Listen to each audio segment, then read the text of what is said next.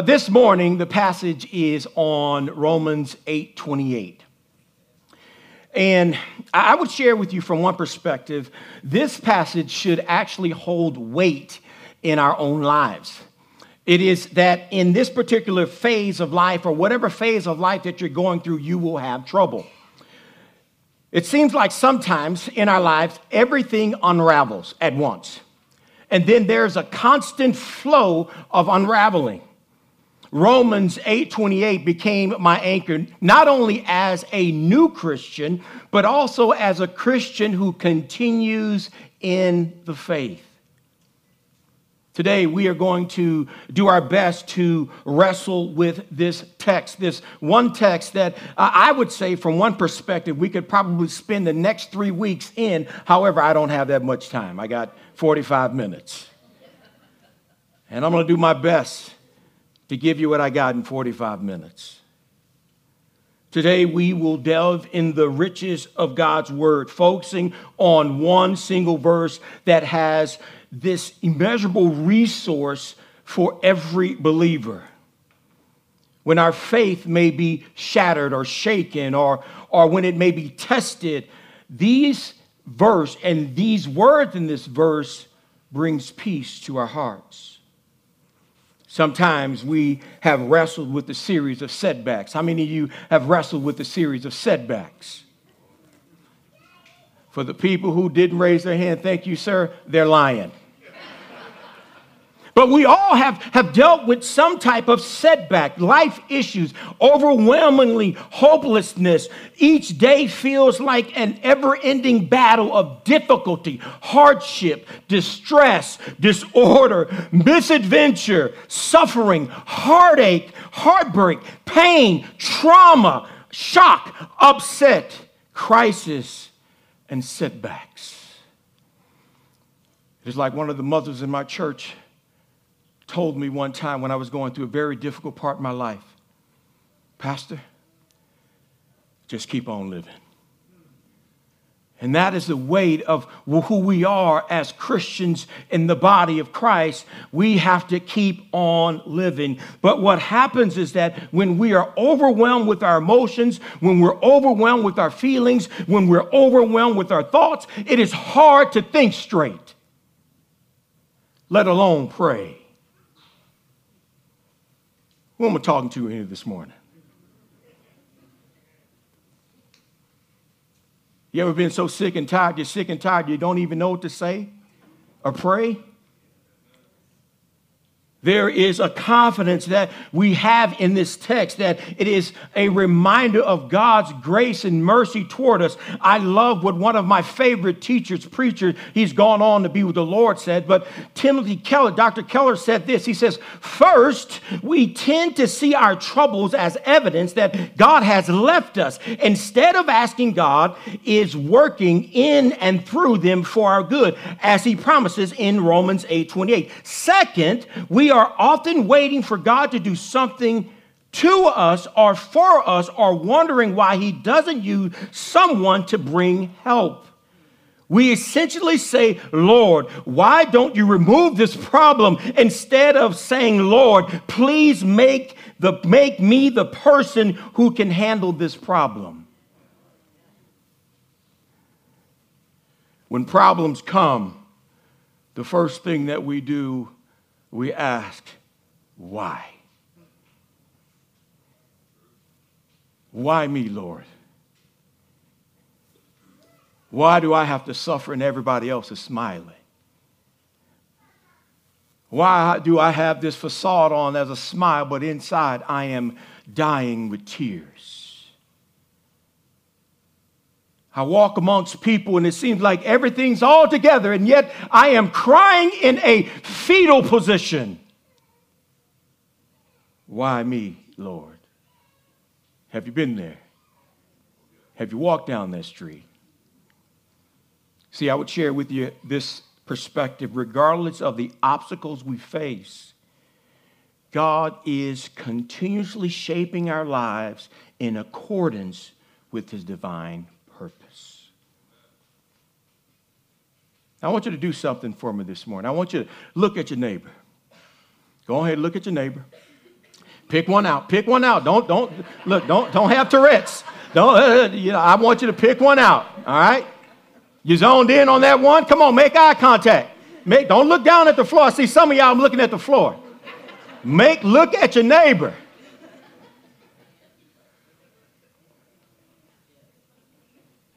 And let them know. I want you to say this to them. You're going through a tough season. Come on, I need y'all to say that with confidence, man. y'all Christians, right?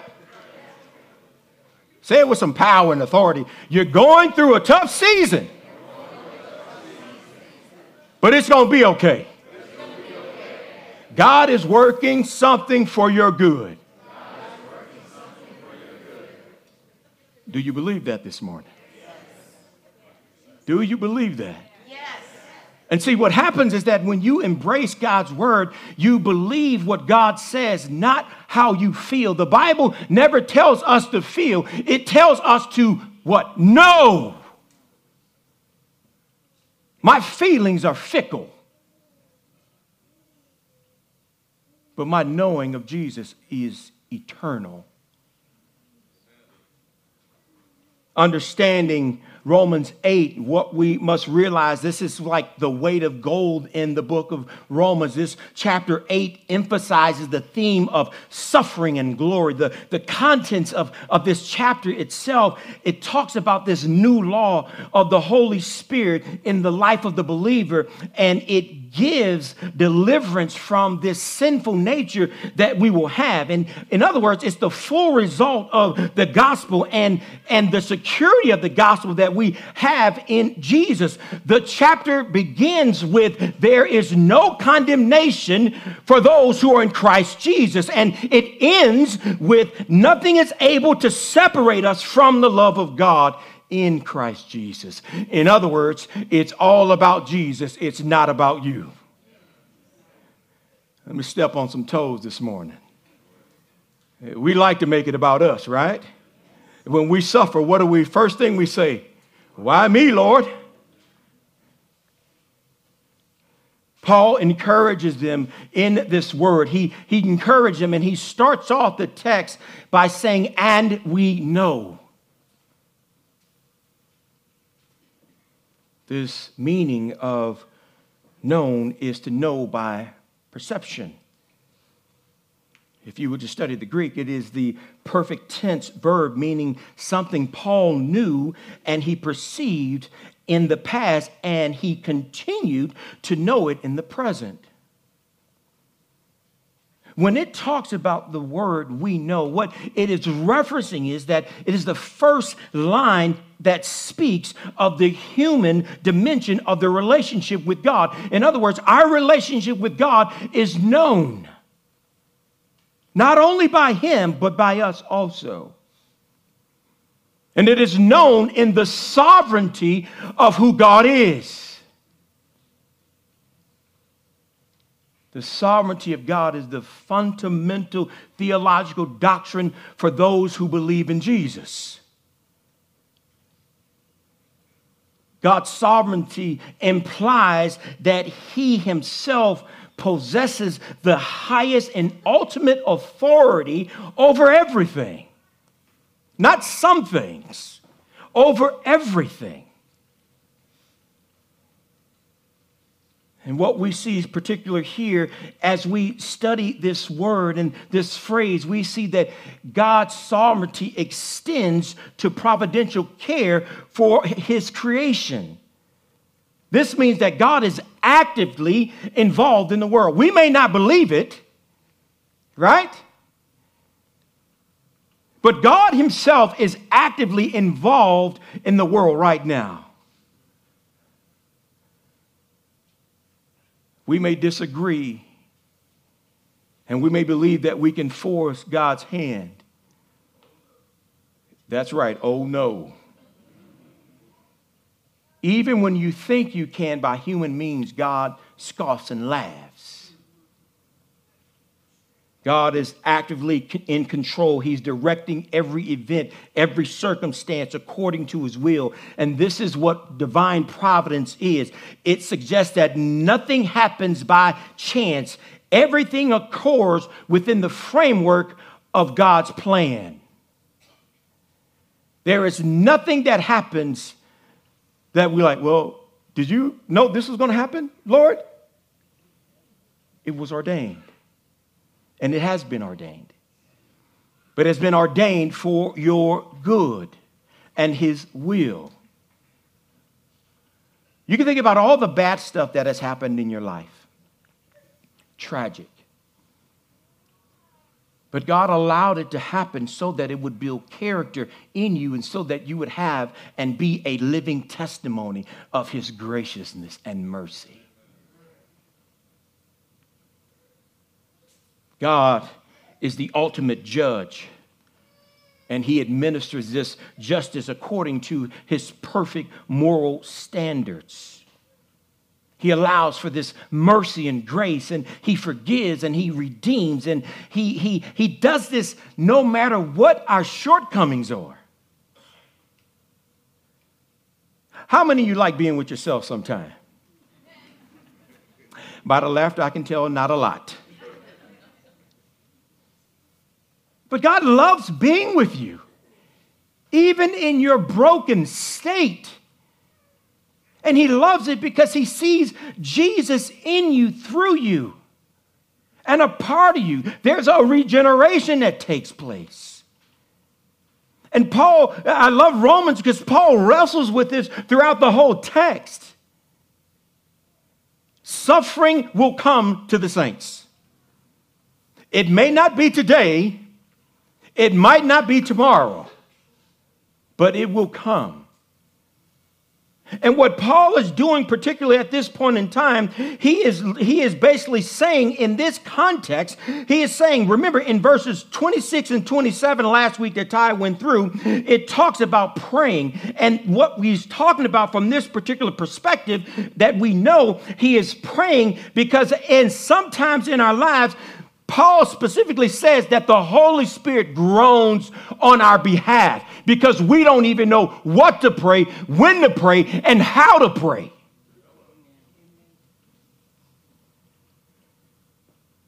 The older I get, the more I groan. I'm a pop pop now.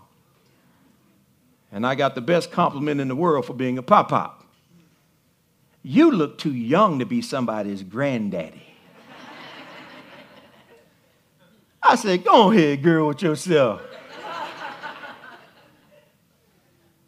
but then I realized that I was somebody granddaddy because I picked up my stuffed muffin and I grunted and groaned. she ain't missing no meals either, boy.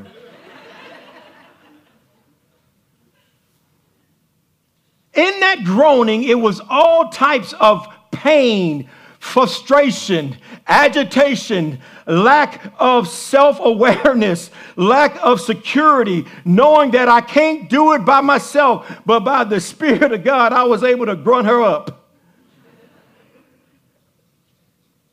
Paul encourages us.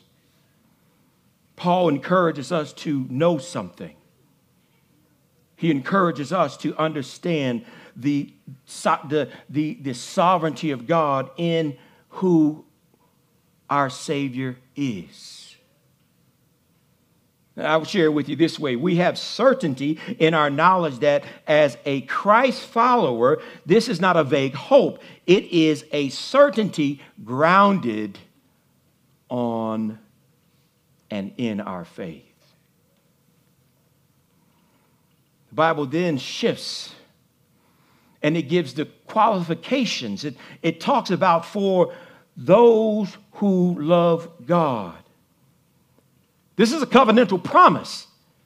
This is not a universal promise. It is for those who love God. You either love God or you are an enemy of God. There's no, no, no in between. You can't half love God and half love something else. Jesus talks about, I'd rather you be in the world and not of it, right? But that love starts with God. This is how we know we love God. First John talks about it this way we love God because he first loved us. We know how to love because we have been loved. And in John 14 and 15, it says, If you love me, you will keep my commandments. You see, loving God involves trust, obedience, a deep relationship with Him. Loving God is, is profoundly deep and personal. It involves holding God in the highest regard, acknowledging His greatness and recognizing His significance in our own lives. It means placing our faith and trust in God's wisdom and guidance and, and providence. And even when we're faced with uncertainty and adversity, we know that God still loves us. Love for God starts with a willingness to align your actions and choices to God's will. We all say that we love God. Wouldn't we all say that we love God? But how many of us are truly following God's will? I stepped on some toes right there. If you can't say amen, you got to say ouch. Uh, we try to love Jesus as a part time lover. Let me, let, me, let me help you there. Y'all know what a part time love is, right? A side piece. You know what that is, right? You want me to go a little bit deeper, you good? You're good, right? In other words, your affections is not really for them, it's what they can do for you. But what God wants, God wants all of you, not some of you.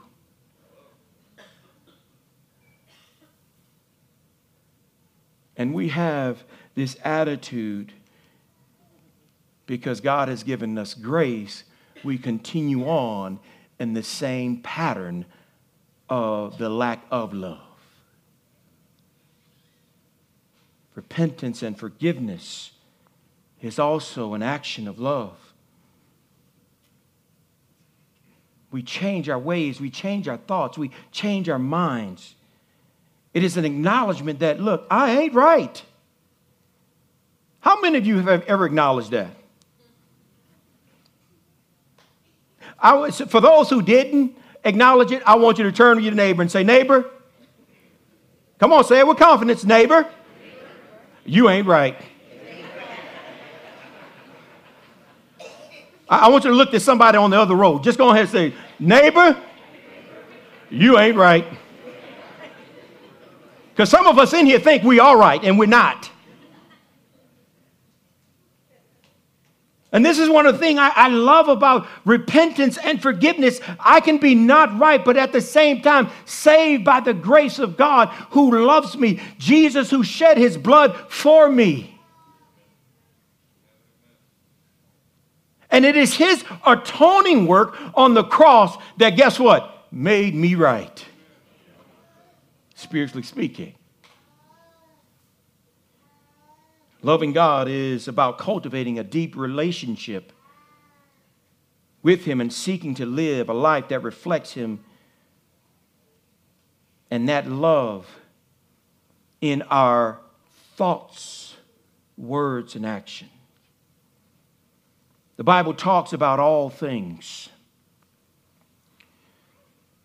And when he talks about all things, or in other words, in all things, God word. What Paul is emphasizing here in this text is that God is sovereign and there's nothing outside of God's control. All things is comprehensive. There is no qualification or limits. What it means literally from this particular purpose is that it has a eternal purpose and it refers to God's overarching eternal purpose and suggests that every event of our life contributes to this grand plan that God has for redemption and restoration.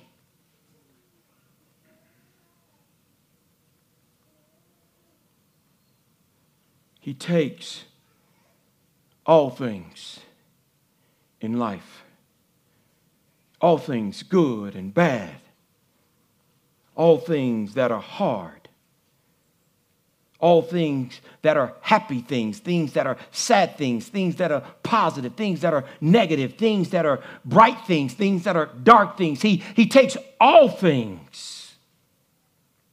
It's no matter what your situation is, our suffering, our, our persecution, our, our sinful nature, our, our pain, our lack of faith, it all encompasses all things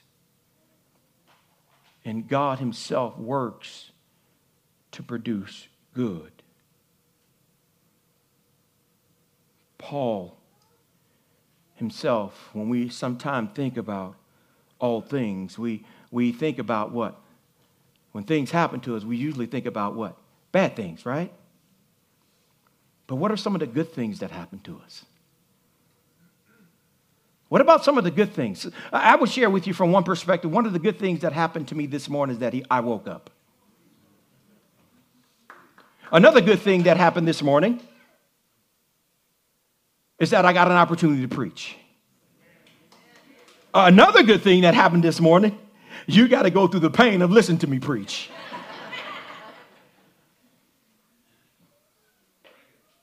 but also, another thing that happened this morning, as you sit in your chair. God, by the power of the Holy Spirit, is working through these words, and it is taking all things that you're hearing right now to what encourage you. Life can be hard. And what Paul is saying, he's, he's not saying that God prevents his children from experiencing things that harm them. How many of you have a testimony? That's amazing.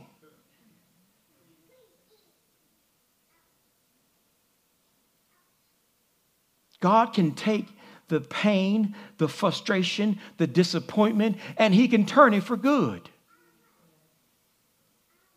This is why we can say all things good and bad. I will remind you, even in our darkest moments of life, God is at work. But notice, sometimes we don't feel like it. Right? When there's too much month and not enough money at the end. Right? Have you ever been in a position where you think that you've got, okay, I got this set up, I got this set up, I got this set up. How in the world do I get a nail in my tire? and to take everything that I've gotten set up and I put aside and I was all proud, and a nail just happened to fall in my tire and it's right on that quarter thread where I can't get it plugged. I got to get it replaced. So my little $200 of fun money was gone. And my wife just smiled because I didn't have the fun money. She don't like me having fun money, but she likes having fun money. But God is working all things out for the good. Come on, man. Come on, man. Is that even in our darkest hour, in our darkest moments of life, God is at work and He is at work in us and through us. And what we see specifically here, it says, work together for good. This isn't promising that everything will be good. but it will be for the good.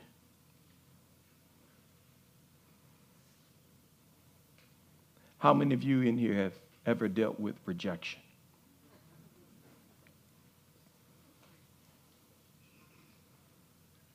And rejection with a smile. Come on now, right? How many of you ever dealt with rejection with a smile? You want to hear? Here it goes. There was a time in my life where I dealt with rejection. And what happens is that you, you, you, you put your all into it. And, then, and from it was a career perspective. You put your all into it. And, and then all of a sudden you just deal with this rejection. It's like, oh, nope, not good enough. Sorry. You go, you start to question all these things. Well, God, didn't you didn't you do this? Didn't you do that? I thought you was because it was confirmation after confirmation. But all of a sudden, the door just slammed shut. So as you're dealing with these rejection, what, what, and you, you, you're, you're in your pity party because, you know, even as super Christians, you go through pity party. You remember Elijah, right? God is doing magnificent works, and yet at the same time, he, he's having a pity party. So, me personally, I was having a pity party. I was in my feelings. And I love the mothers of my church because they're so wise. The dudes are wise too, but I love just calling them mothers. And, you know, I was just sharing on my heart what, what's going on and what's happening. And she looked me right in my eye and said, Pastor, in her loving voice, their rejection of you was God's protection for you. I said, I said, girl, you don't preach my sermon.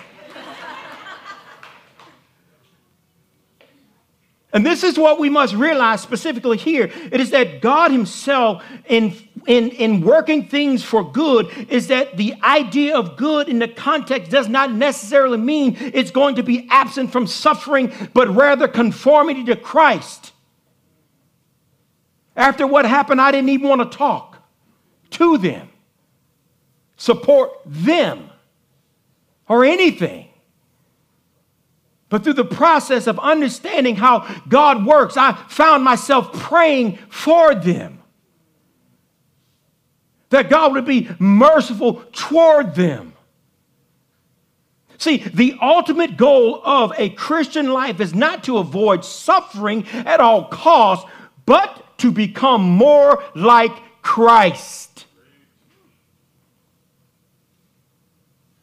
Romans 5 3 and 5 says it this way Not only that, but we rejoice in our sufferings, knowing that suffering produces endurance, and endurance produces character, and character produces hope. And hope does not put us to shame because God's love has been poured into our hearts through the Holy Spirit who has been given to us. When we think about good, good always surrounds itself or revolves around comfort, prosperity, and happiness. But these could be fleeting and superficial.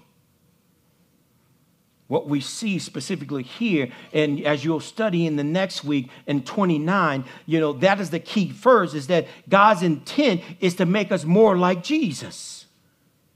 Suffering is a part of the Christian life. And what we must realize, this is what we experience in a fallen world.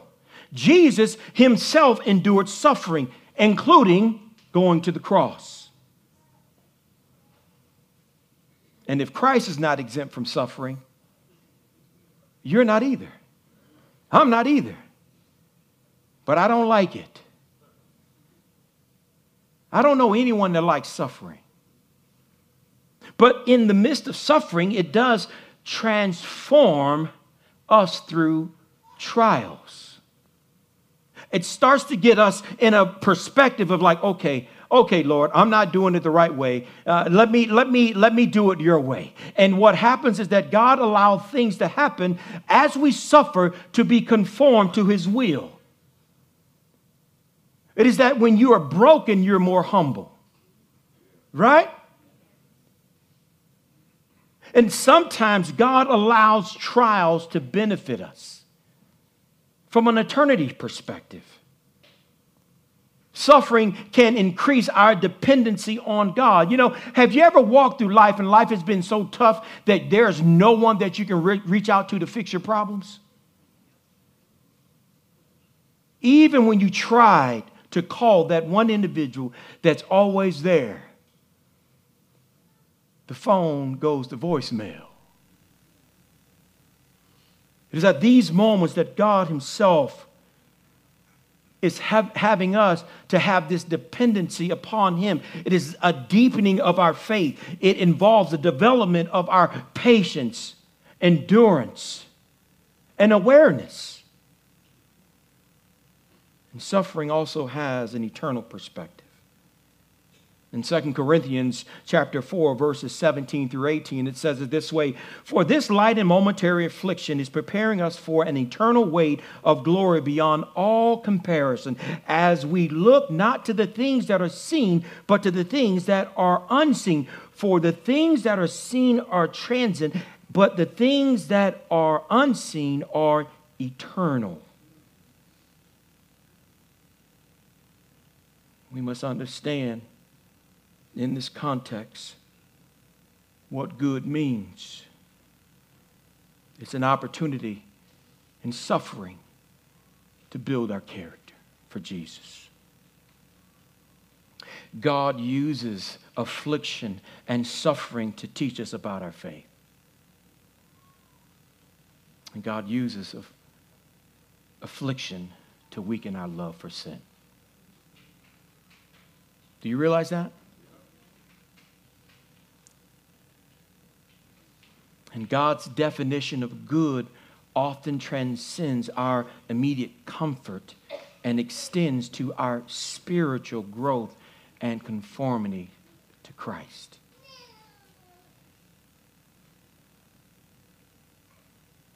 We see as the text transition, we are called according to his purpose. And the word called can be used in a different sense, called or calling.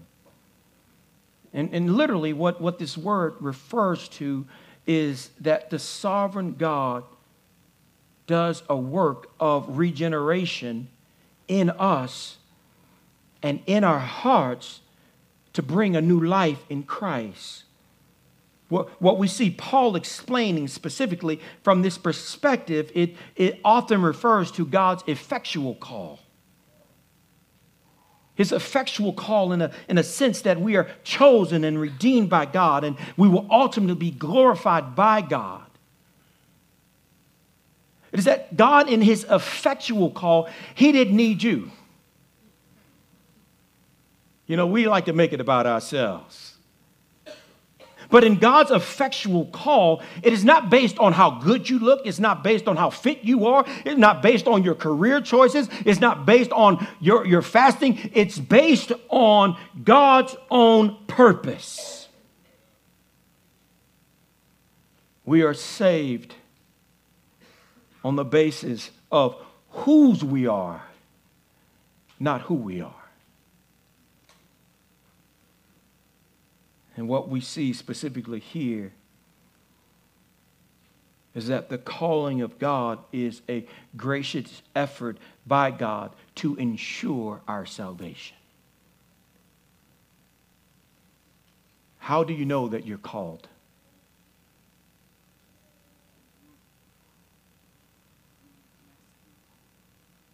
I want you to think about that for a moment. How do you know that you're called and what you're called to. And see, we were, we're called by, by God's initiative and his power, and, and it's never accomplished apart from faith. And the contents of, of, of God's word, especially the gospel. It is through the gospel and the power of the Holy Spirit that God Himself brings men to Himself. The preaching of the word must go forth so that the call would be heard. And what we must realize, especially when we talk about this, this aspect of calling, one of the things I really want us to understand about the effectual calling, and I don't want to go too deep. Uh, this is why I say we can probably spend about two to three weeks in this text. You remember in Genesis, and the first thing God said, or one of the things God said, let there be light. And in the act of salvation, God does the same thing with us.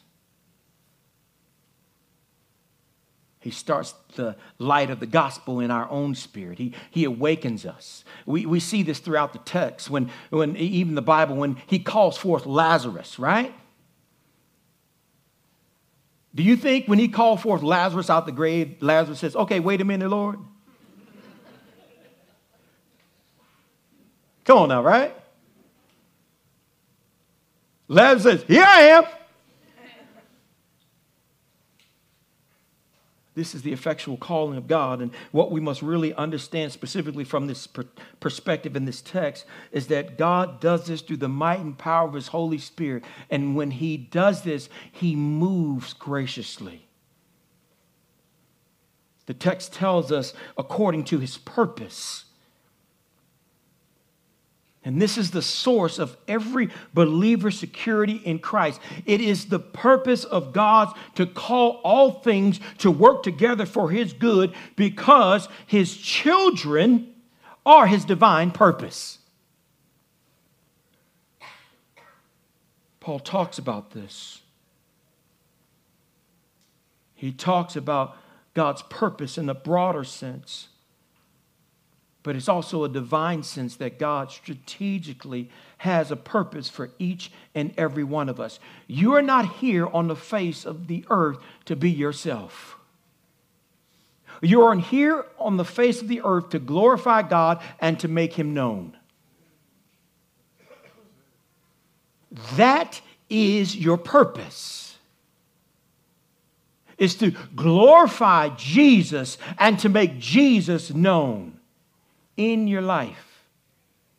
And as God sovereignly works all things, good relationships, bad relationships, what happens is that they cross your path and they have this divine appointment with a God-fearer who loves Jesus, who lives a life according to his plans and purpose. And when they are in the, the darkness of life, it is that the power of the Holy Spirit runs rampant through you, not only by your life, but by your words and your actions.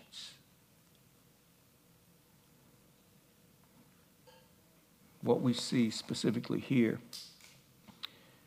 In Romans 28, God's purpose, his divine plan, is to save those who he called, and what we'll see in verse 29 next week, those he predestined. But he predestined them to become conformed to the image of his son.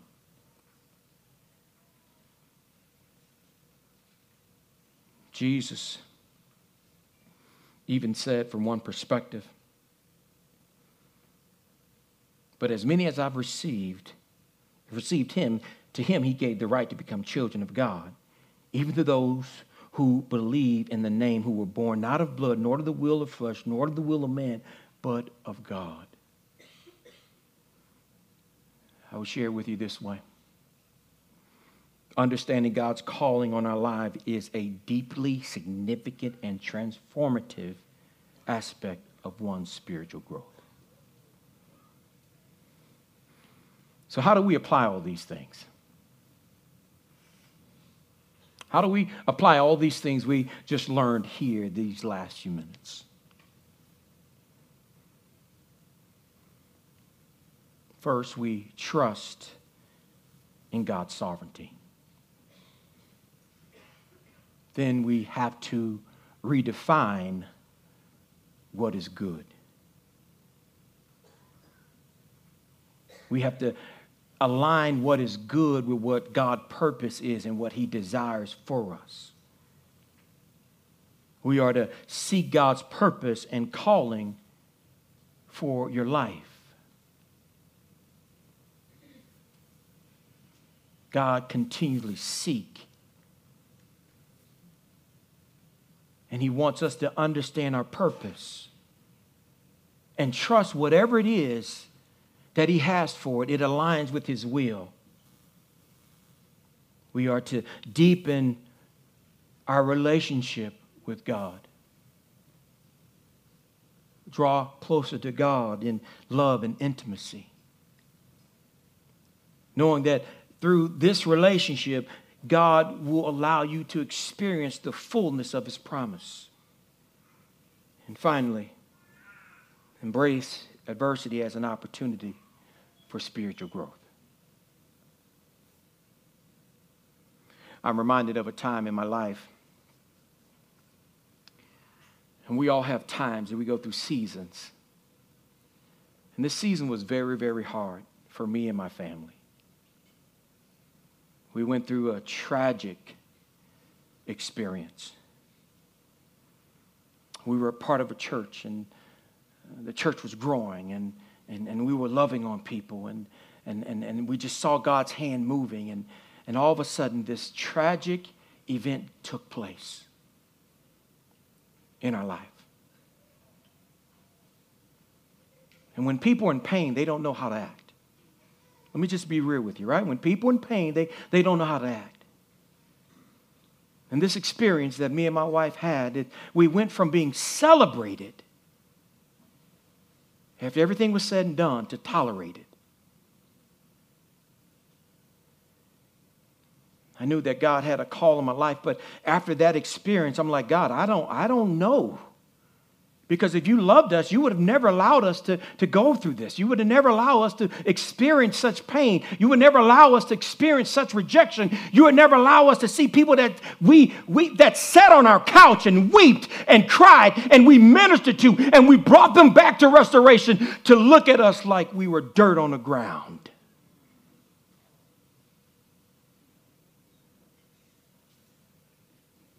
And it hurt. See, when you've been hurt enough, little stuff don't bother you anymore. You're just saying that too.